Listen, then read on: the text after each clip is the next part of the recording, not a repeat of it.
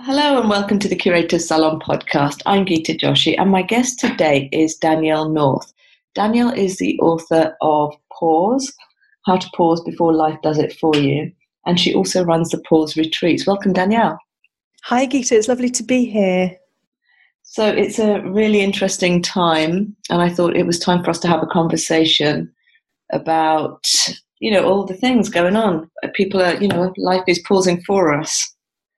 We're in the middle of the COVID 19 outbreak, and uh, it's a really surreal situation, isn't it?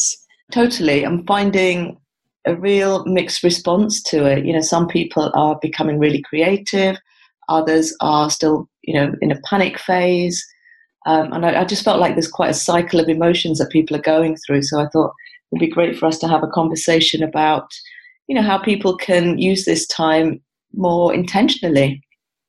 Yeah, I think it's um, it's almost as though, um, although it's like things are speeding up whilst at the same time they're slowing down. It's almost like we've got this experience of a suspended reality um, as as life is really forcing us all to pause and to slow down and to take stock and really to reassess many things. So I think we're going to be feeling the ramifications of this for quite some time, as not just here in the UK but um, globally.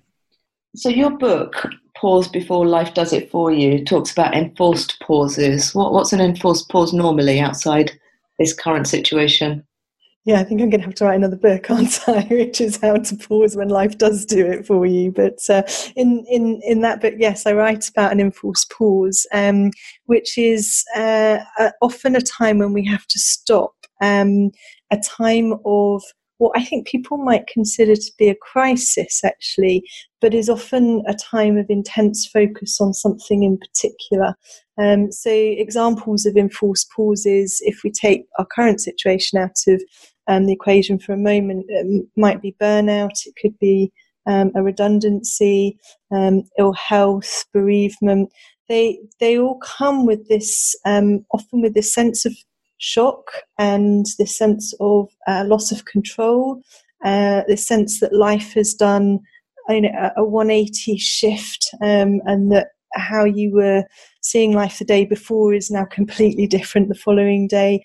Um, and and they can really be sometimes quite earth shattering for people. Um, so if we then take the covid-19 situation that people are facing. It's a it's an enforced pause on a global scale. And people are feeling all sorts of emotions at the moment. You know how can we best manage these you know sort of conflicting emotions? Yeah it's a great question Gita. i think there's a lot of strong feelings. Even um, even if you don't necessarily feel fear yourself at the moment there's a lot of fear in the media. The, the message has been amplified more than normal um, there's fear in the way that we're seeing people shopping and purchasing mm, people are afraid of the health system and how that's going to cope there's fear and anxiety about individual families and your loved ones. So even if you don't feel frightened yourself at this stage, there's a lot, we're, sort of in a sea of fear. So it's quite hard to escape that um, really pervasive emotion at the moment. Um, and really that comes from a loss of control.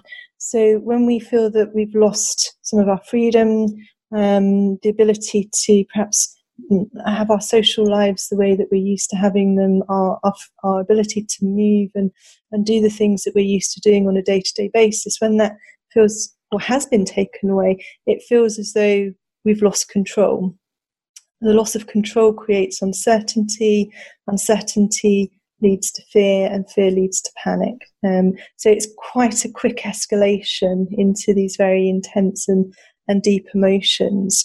Um, this might sound a bit um, frivolous, and I don't mean it to sound frivolous, but that there are alternatives to feeling these feelings, but it takes quite a lot of, um, I think, inner intention to be able to step away from the bigger global feeling of fear and, and perhaps even some self mastery inside to be able to hold your own course steady within you. Um, so, we can talk about how people can practice that. And I do think it's a practice. It's a, a sort of moment by moment unfolding for people as to how do you keep staying responsive and rather than being swamped by the emotions that, uh, you know, even if you're not feeling them, everybody else around you is. So, what's the alternative? The alternative um, is something that you and I were talking about um, before we went onto the, the live recording, which is um, the word surrender. Um, and I, I'm not talking about surrender as um, as defeatism here. surrender in terms of giving up. Um, it, it's surrender in in the appreciation that we cannot control the uncontrollable. Um, that surrendering of the idea that we were ever in control um, and being able to come to a place of peace within ourselves with what's going on at the moment. Um, to know that we can't control these external circumstances, but that we can um, support our own inner resources within ourselves and that, that we have complete free will um, within us to be able to um, make our own choices and our own decisions about how we want to use this enforced pause and how we would like to, um, you know, find the gold in the situation that we're presented with. For me, I think coming to terms with this sort of new situation, being indoors a lot more, losing the routine. I've just found like it's it's given me time and actually an appreciation of of that as well. It's you know time is one of those things that we all have the same amount of, but we use it all so differently.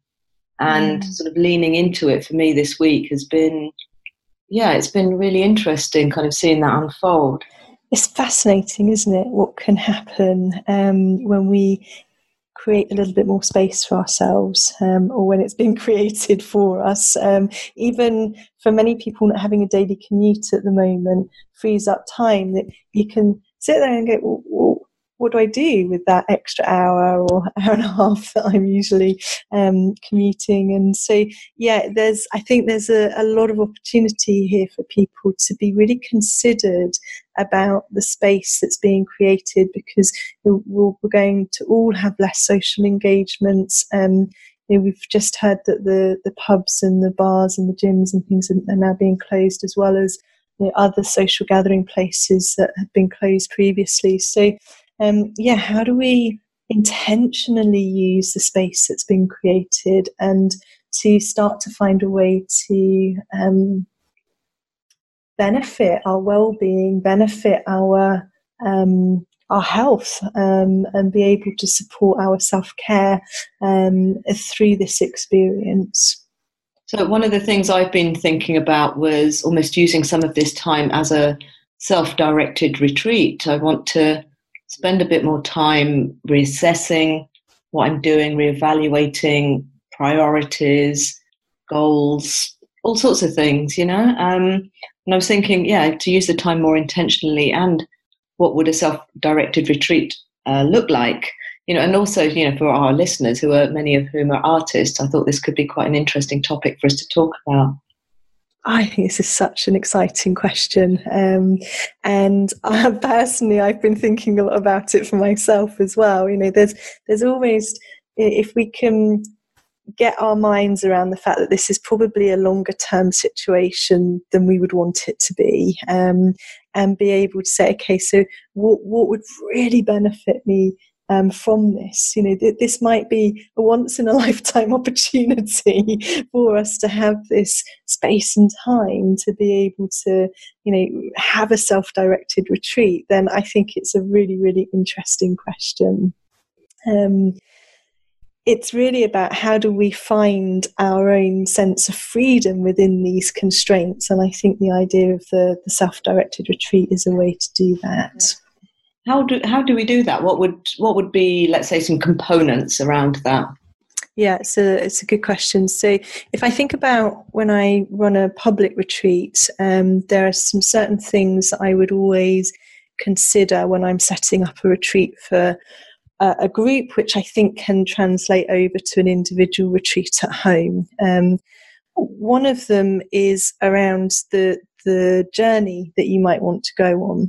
So when I'm thinking about creating a retreat, I like to think about, you know, why are we gathering? What's the reason? What's the intention for gathering? So it might be that somebody's having a retreat that is based on if, it, if it's a personal retreat that's based on their health, it might be that they choose a topic that is their self esteem.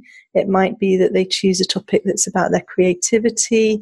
Um, there, there, could be any number of things um, that they want to set their retreat on. But I like to think about what's the reason for me gathering a group in the first place, and then what's the journey excuse me, that I want to take people on.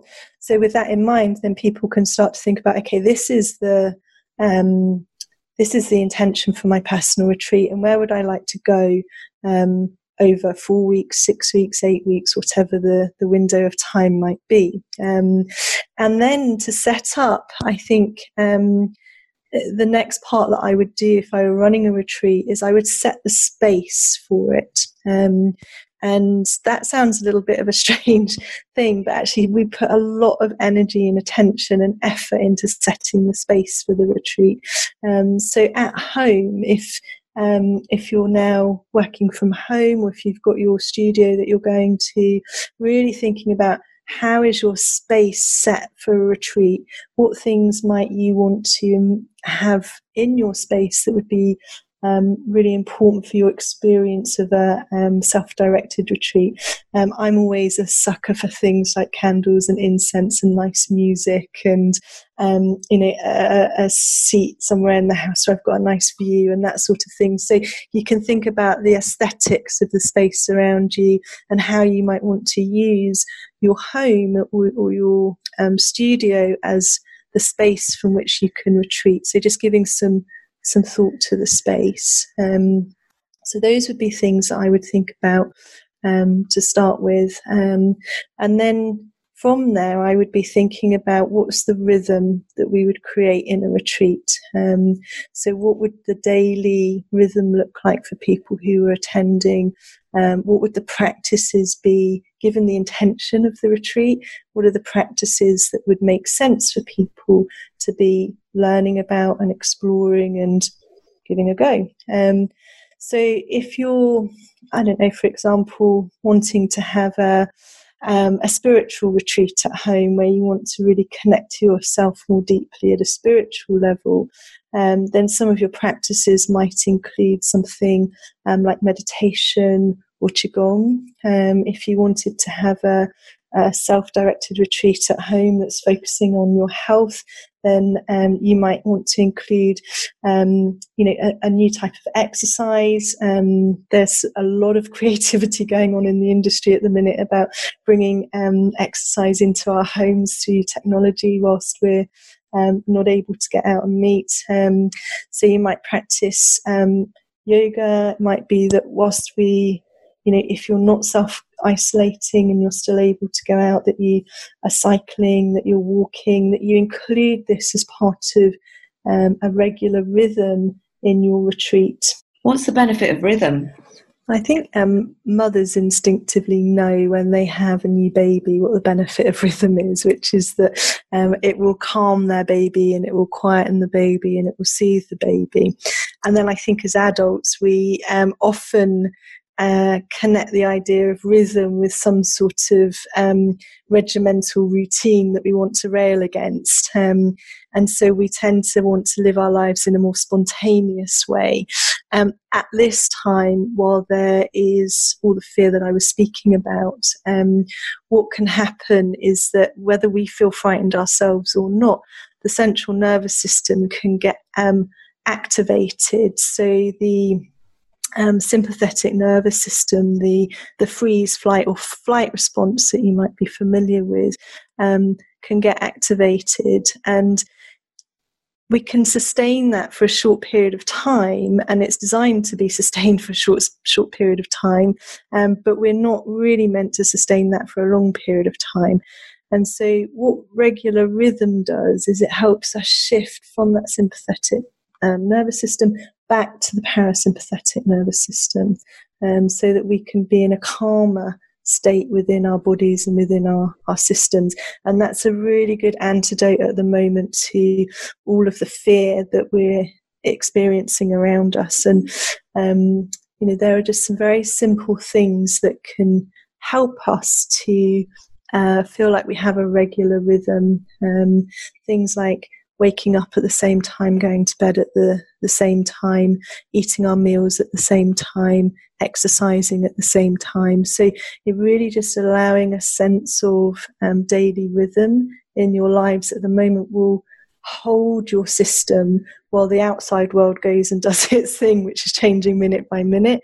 You can contain and support your body in a really nice way with rhythm so using some of these practices in the in the rhythm that you described already you mentioned some physical ones you know particularly around exercising meditation and so on for let's say more spiritual.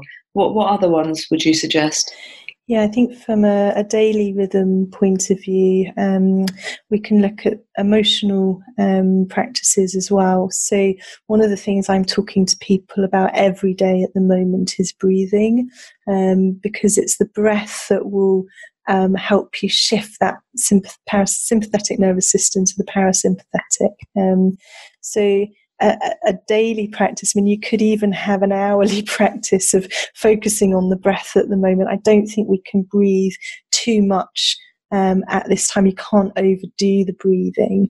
Um, so, one of the things that I um, am suggesting to people is if you're um, sitting somewhere, you know, at a desk or um, know, at your workstation, wherever you might be at the, at the dinner table, just taking a really deep inhale in. And as you do that, pressing the lower belly out. So it's almost like you create this sort of Buddha belly um, at, at, the very lowest part of your your belly um, because what happens when we're afraid is the breath gets very stuck high up in the chest so we want that breath to be pushed all the way down into the bottom of the belly and then the exhale to be long and slow out of the mouth so that you can hear the air coming out.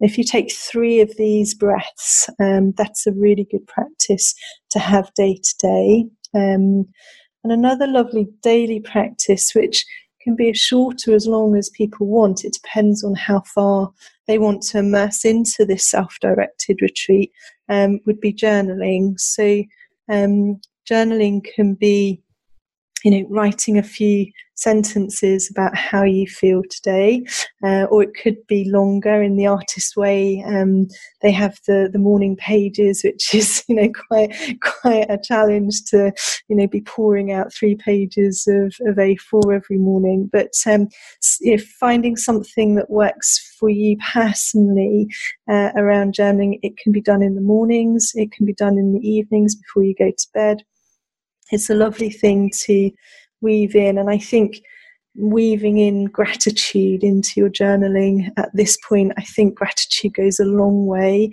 If in doubt, go back to gratitude, would be my mantra on that. Um, so that would be the emotional side of things. Um, and then another aspect I think is our creativity. So when we can create a regular rhythm, when we can settle into some of these practices, uh, what it does is creates more capacity and space within ourselves to be able to experiment and explore. So when fear is filling up all of those sort of any empty spaces that are in our body. It's hard for creativity to come forward. Any anybody who's had a creative block will know exactly what that is like. Um, and so once the practices are in place once the central nervous system is calmed and settled you create this space. And in in nature whenever there's a vacuum life rushes in to fill it.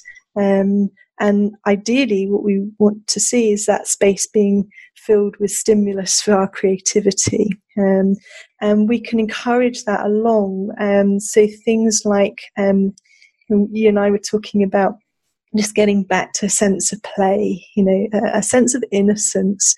Um, you know, what is it that delights you and inspires you? You know, when was the last time you did a roly poly down the hill? You know, I mean, it's uh, it, just what are the things that really um, bring deep joy to your heart. So I think that the the um, childhood innocence. We're doing. Um, I'm doing um, a singing course at the moment, doing, learning how to heal through the sound of the voice.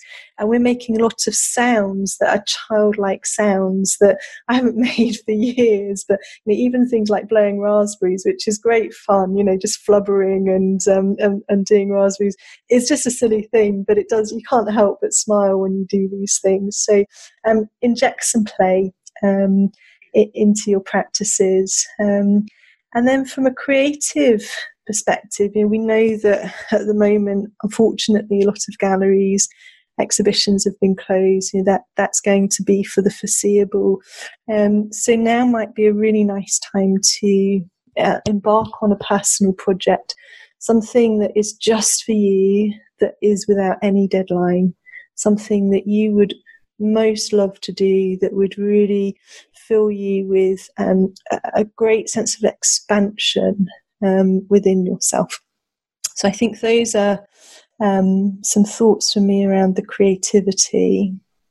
Amazing. I mean, there's definitely a lot of interesting projects coming out on uh, places like Facebook and Instagram.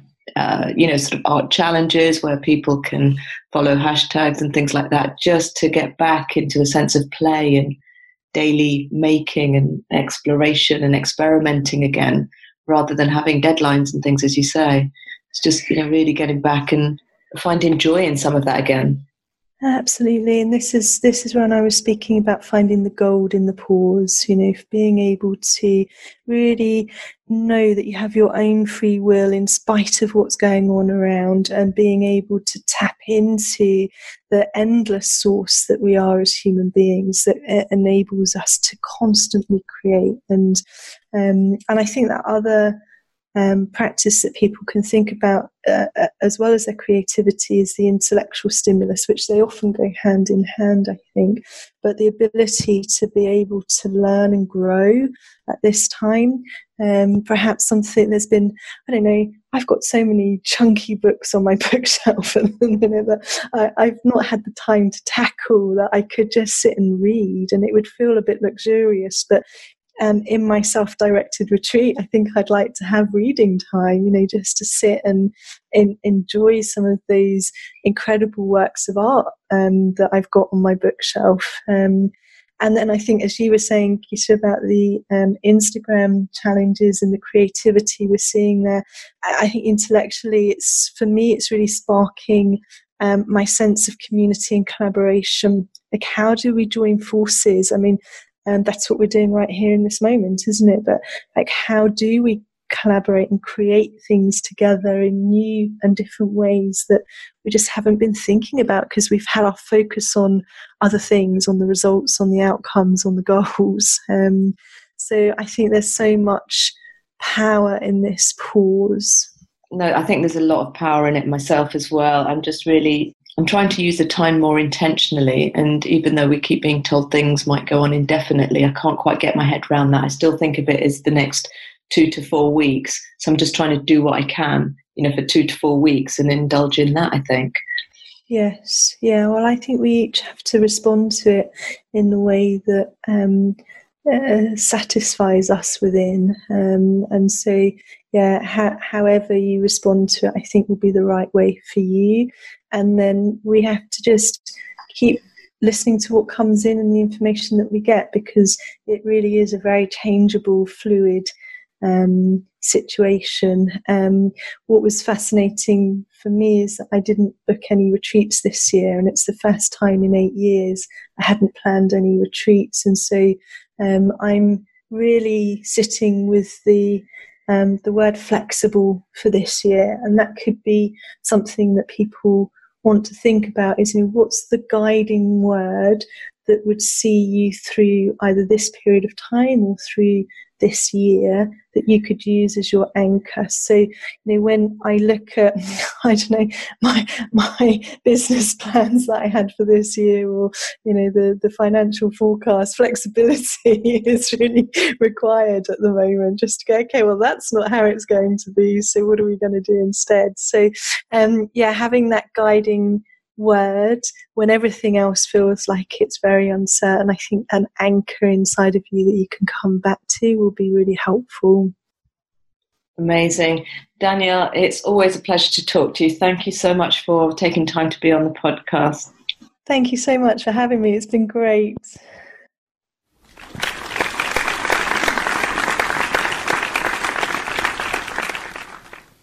The Curator Salon hopes you enjoyed this production.